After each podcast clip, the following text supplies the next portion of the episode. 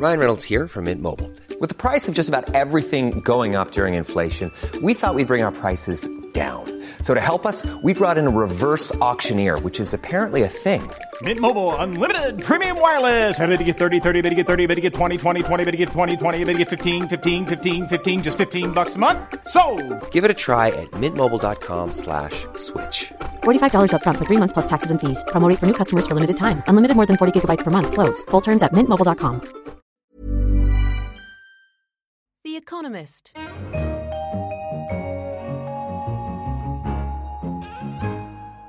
In London, this is The Economist, and you're listening to Babbage, a weekly conversation on science and technology. I'm Kenneth Cukier, the data editor, and I'm talking today with Oliver Morton, our briefings editor, and Jason Palmer, our science correspondent. In this episode, we're going to talk about cells with lasers and the space probe New Horizons' last look at Pluto. First, let's start with laser enhanced cells. Jason, what's going on? Well, this is making life lays, making cells into actual lasers. Okay, so expand on this. First, what is a laser and why do we want to put it into a cell? Uh, well, the first part's fairly simple to describe. Every kind of laser that you've seen before in the films and in your laser pointers and so on basically needs a few things uh, a source of energy, something that can absorb and then re emit that energy, and then something that kind of bounces that energy back and forth in what you would call a resonator, right? So I was looking at pictures of Charlie Townes yesterday. The first of these things was absolutely enormous. With the miniaturization of everything else, these things are smaller. So there are a couple of papers out this week that are broadly doing the same thing from two people who worked together actually a few years ago to do the first cells that can laze. And this, to be honest, I, I, struck me at the time as kind of more of a, a parlor trick, right? They put some fluorescent dye into some cells and put some cells between a couple of mirrors, and hey ho, you've, you've made a laser. What that might be good for didn't seem very clear at the time. But if you bring the resonator down smaller and smaller and smaller and actually get all of that bouncing and all that amplifying and all that light coming out and so on to go on entirely within a cell, now you're talking. This is a little bit more interesting. Why? What are you going to do with it? Well, perhaps the most interesting thing is to be able to sort of individually track cells, right? So there are lots of interesting tricks where you can get cells to sort of emit light and you can see what they're doing and the, the light changes as the chemistry changes or as biology is kind of happening. And that's all very clever stuff. But you don't get kind of an, an individual signal, the this is me.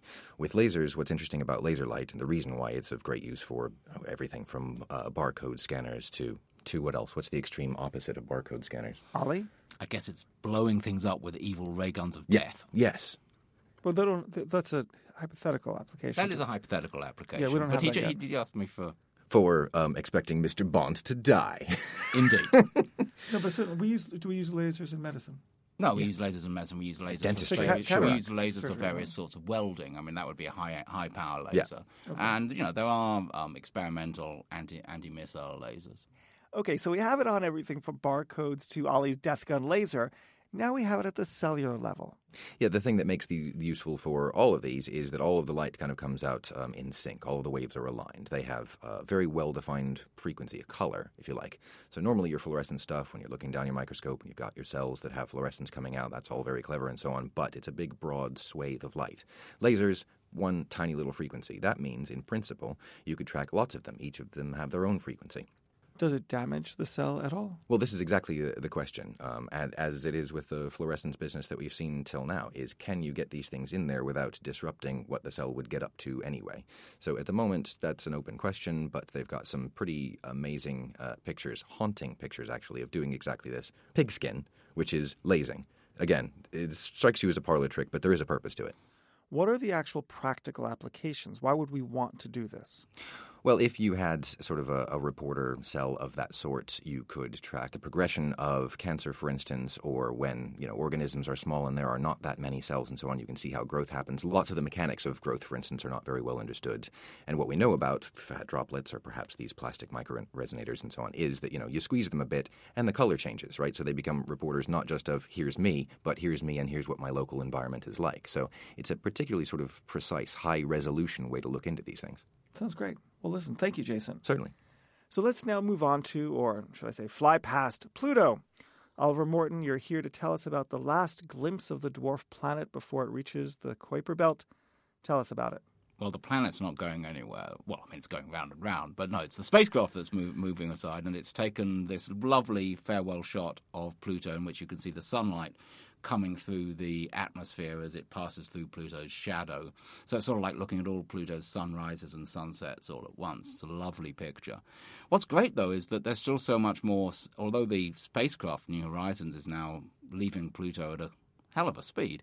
Uh, there's a huge amount more science to come because there's only about 5% of the data has come down. And this is what's really, to me, one of the things that's really mind blowing about this mission is that uh, last time we saw an entirely new planetary surface, which was Neptune's moon Triton, which looks kind of like Pluto in some ways, uh, in 1989, the spacecraft that went past, Voyager 2, had 64 megabytes of memory, um, which were on, don't laugh. It was a, that was amazing at the time. No, I know. I know. My, my watch has more than 64. This, this was a spacecraft that was designed in the early 1970s, but uh, had 64. Okay, now you can think it has 64 megabytes of tape memory, and that was all it could store before it had to talk back. Now. New Horizons, being a much more modern craft, has as much as a really decent thumb drive. It's got eight gigs of memory. But because it's seven and a half billion kilometers away, it takes it a long time to get this stuff all downloaded. So it's going to be a whole year before we get all the data from this very brief encounter a couple of weeks ago.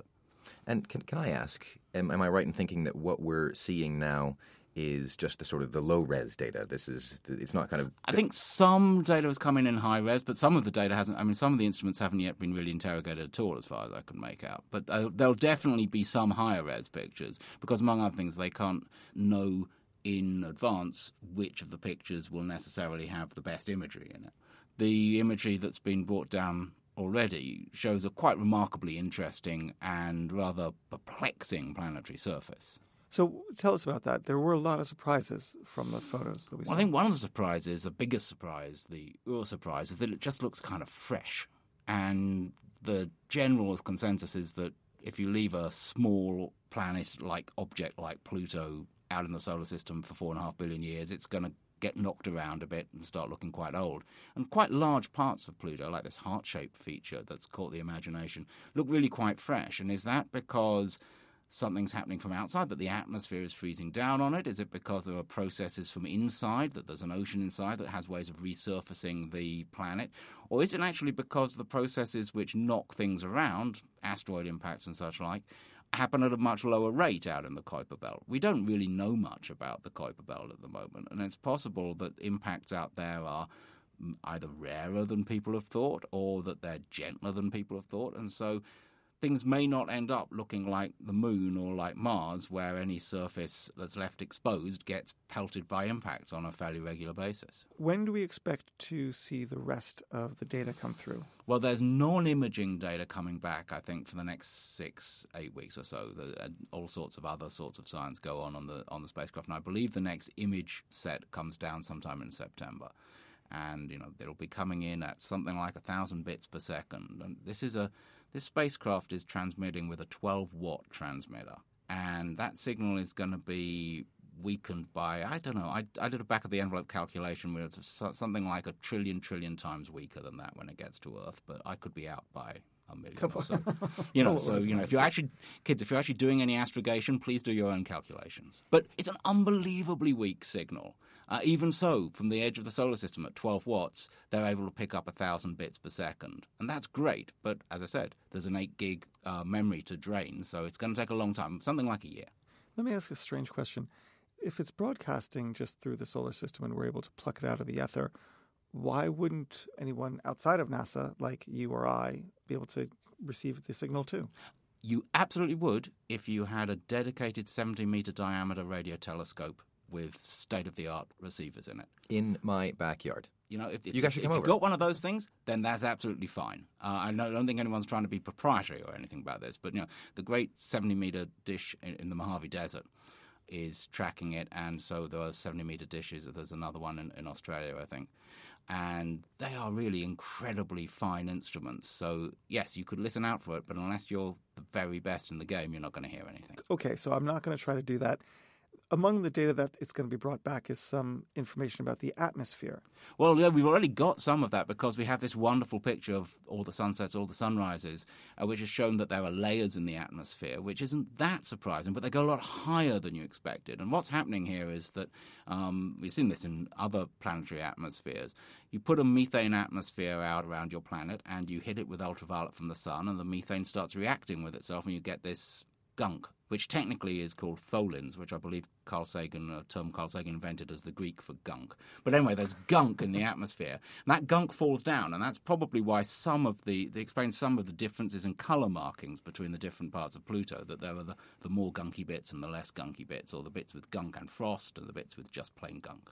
Can I just say, you, you think about things that go that far away from the sun as icy, dead, rocky, you know, it's pretty quiet there and so on. Even what we've seen already, even this low resolution data, even this small fraction of data, kind of paints a picture of something that really is quite alive. And there's any of these energetic processes going on. There's possibly cryovolcanoes. There might be, you know, who knows, plate tectonics. We've seen layers in the atmosphere and so on. This is not just a lump of rock and ice. And I'm pretty sure that's how most people think about Pluto and everything else in the Kuiper Belt. That's kind of true, but I mean, you've got to always adjust your mindset. We're talking about activity at the moment, whereas the things that we're seeing as evidence of activity are on Earth seen as evidence of inactivity, right? Glacial is a term for not changing on Earth. And you see glaciers on Pluto and you go, wow, activity. But, you know, it's glaciers.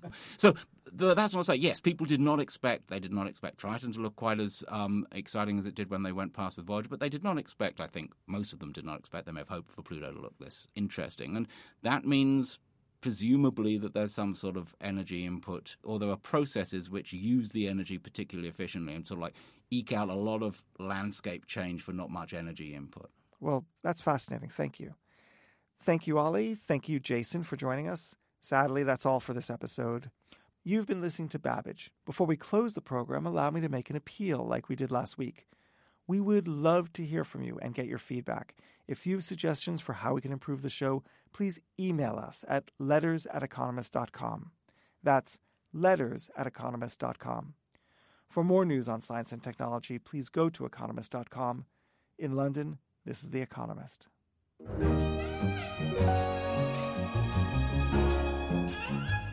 The Economist.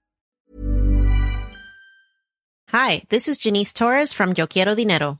From a local business to a global corporation, partnering with Bank of America gives your operation access to exclusive digital tools, award winning insights, and business solutions so powerful you'll make every move matter. Visit bankofamerica.com slash banking for business to learn more. What would you like the power to do?